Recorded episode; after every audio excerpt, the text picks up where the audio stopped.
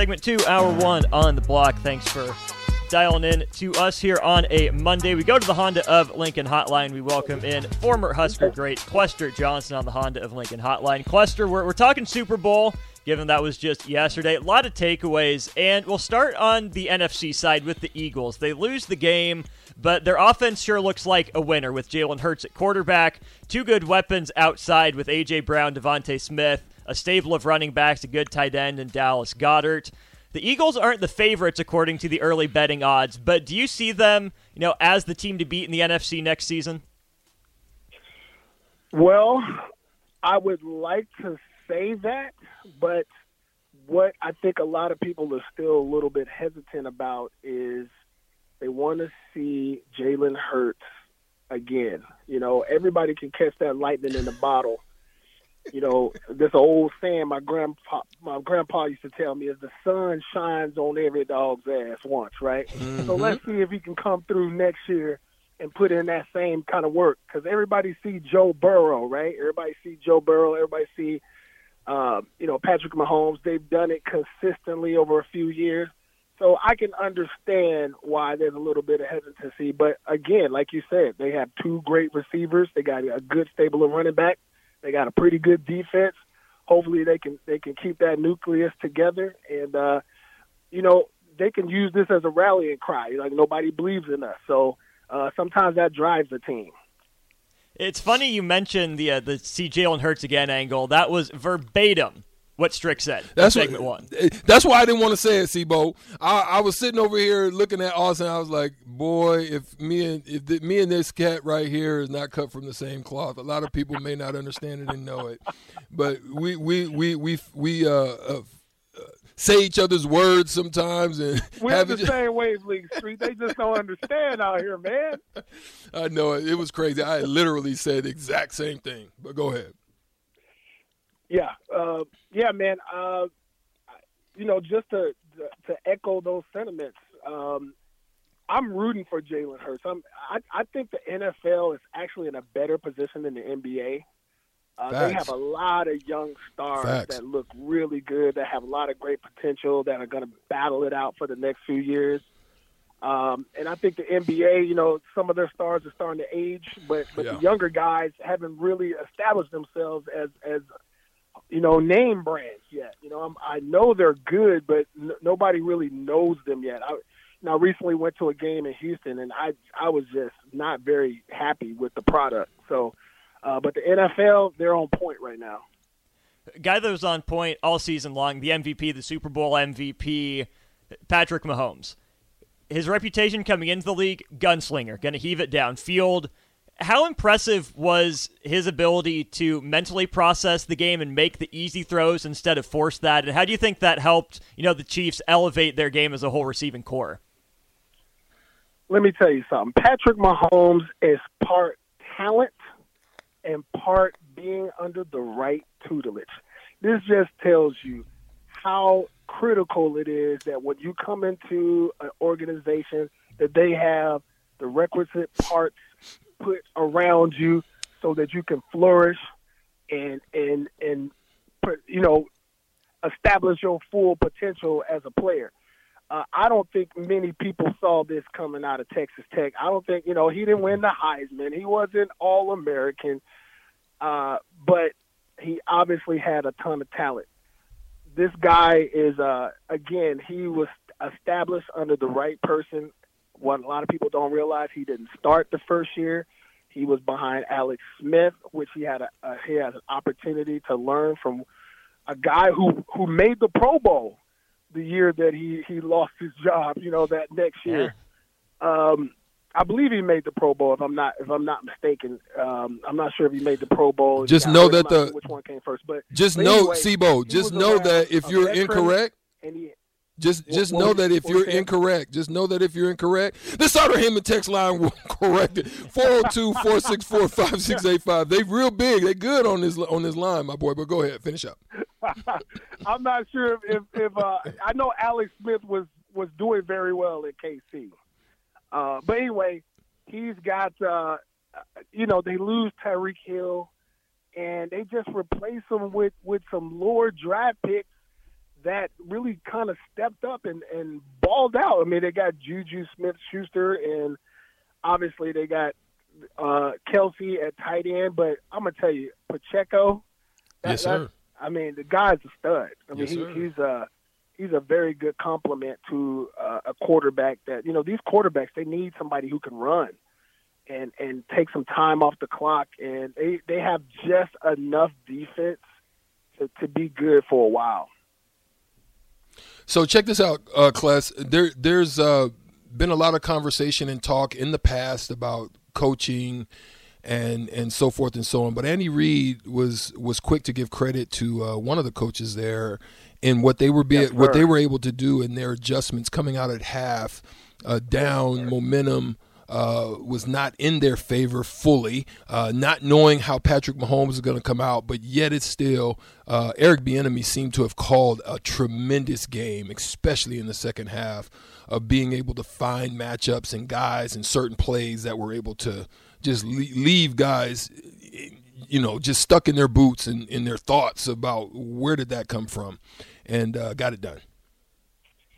Yes, um, I saw Andy Reid last night mention Eric Bieniemy a number of times because he knows what's going on in regards to uh, the perception that he may have that that that this is not his offense, that he's not calling the plays. I think that Coach Andy Reid is really trying to showcase Eric and let people know that hey, this guy had a lot of input he put this team, he had just as much input in putting this team in position to win. And, you know, I, I'm going to tell you what, Andy Reid elevated in my book last night. I mean, he elevated not only in the status, I, I mean, he's not quite Bill Belichick level, but he, there's not too many other coaches that coach before him that I would put ahead of him because he's done it at multiple organizations. That that's one thing. And then the other thing is the fact that he's really going hard for his assistant coach that I know that a lot of people out there have this perception of him that that maybe he isn't you know doing the things that that's making this offense roll. I would have loved to hear Patrick Mahomes say a few things about Eric Bieniemy, but but he didn't. Uh, that's that's okay. Um, but I, I know Eric Bieniemy has a little bit of uh, you know past history, but freak. I mean, who doesn't? I mean, mm-hmm. quite you know, everybody has a past. Everybody has things that they've done. But what have you done in the last ten to twelve years? I mean, have you kept your nose clean? As long as you you know, as long as you've shown a pattern of getting better, I, I don't see why uh, they would have a knock against him. Real quick, uh, Bill and Bennett on the text line. Um, Speaking of Huskers, how about a shout out to Will Shields? Shout out to Will Shields. Will's looking absolutely great, in great shape. Uh, he says the guy looked like he can still play. Absolutely, uh, it was good to that Will was able, and he he gave us some great jerseys to give away. I just wanted to throw that quick shout out there. Austin's got another one for you, Sebo. Yeah, with the offensive lines, both of them played really well. Two sacks for the Chiefs, who finished second or third in the league in sacks in the regular season. The Eagles get none. They lead the league with 70 sacks. They don't get a single uh, one. They only pressure Patrick Mahomes 27% of the time. Like the second time all year, they've been under 33%. When you look at how the Chiefs handled that Eagles pass rush, pass rush cluster, was that scheme or was it just a great night from the offensive line?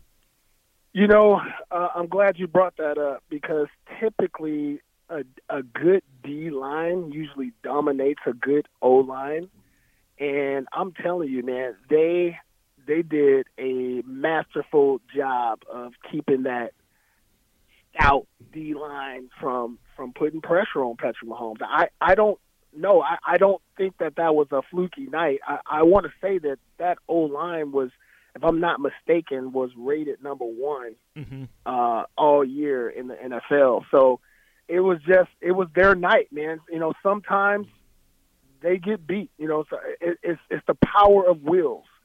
You know, mm-hmm. I think that Kansas City they outwilled the the Eagles line, and I was actually shocked at um, how the Eagles secondary played. I I, I just thought that. Um, I thought KC had the weaker secondary, mm-hmm. and and that's kind of where it was. It, I felt there was a little bit of difference there. Do you think that the Do you think that the uh, field played any part in this, being that it was just it just seemed like guys were slipping all over the place? Is that something that helps out an an offensive line, or does it help out more on the defensive side of things? Well, uh, here's the thing: both teams were slipping, so I'm not gonna say one team had an advantage over another uh, over the other. It, it took a little while. I mean, it, it, they they were able to figure that out after a little while. So it, then it comes down to who's going to adjust. Mm. And uh, you know, one of my favorite lines is "the great ones adjust, baby. The great ones adjust." Mm-hmm. Some people were able to bring other cleats where they could, you know, have longer spikes where that wasn't an issue. And, I mean, that's what it comes down to. Uh, both teams were were on the field. Both teams were slipping, but one one team is going to make the adjustment better than the other, and obviously the Chiefs did. You mentioned those adjustments. Andy Reid has come a long way from his time in Philadelphia with clock management and game management. Mm. Handled the end of that game masterfully. Uh, we mentioned the adjustments that he and Bieniemy made at halftime. How do you think Nick Sirianni handled the big stage for his first time? Ooh, good question. Well, th- great question. Um, to be honest with you, not too bad. You know, I didn't I didn't think he did that bad of a job. Now, obviously, being in the big dance a number of times is going to help you. It's going to help your nerves. It's going to help, you know, being able to be in the moment where you can make these big, huge decisions at, in split seconds. So obviously, that's going to be advantage Andy Reid. But again, I thought the Eagles had every chance to win that game. Mm-hmm. It, I mean, it, it was just inches. It just it, it reminds me of that movie on any given Sunday when Mm. when uh when he made that speech about the inches are all around us. Mm. And and that's what it came down to. It was one pass play interference at the end of the game. That's the inch. There it was. He just mhm. he, that grab right at the last second is what cost him the game. Uh, potentially cost him the game. One one last question for you, uh, Sibo. Outside of that specific play that you're talking about right now, um, what to you was a significant play in the game that either shifted momentum, worked to the benefit of of either's team, or just just as a whole? It could be on either side. What what do you think was a big play in the game that kind of helped, you know, shift things or make things uh, go one way or the other. Hey, here we go. The biggest play of the game to me was giving the Kansas City Chiefs seven points. I thought that if Jalen Hurts would not have fumbled the ball and let Kansas City Chiefs pick the ball up and run it in, the halftime score would have been like twenty-four to seven. I mean, that's that's a that's Facts. a lot bigger uh, deficit to come back from. And I don't think the Chiefs turned the ball over last night, did they? They did not. No, no. And so so there's the difference right there. There's the difference. Turnover, running back for a touchdown, seven points. That's it. It's Clester Johnson, two-time national champion here at Nebraska. Clester, appreciate your time as always. We'll do it again soon. Beautiful. See you soon. Once again, Clester Johnson, appreciate his time. Hey, it's your turn now. We just got done talking about our time at Buffalo Wings and Rings. If you missed the party on Sunday, don't worry. You, you get your chance to win $15 there in the shootout with Strick. We'll play the game. We got the AP poll. It's a Monday. You know what we're playing. Did you pay attention to the polls? Hope you did. We'll play the, is shootout next.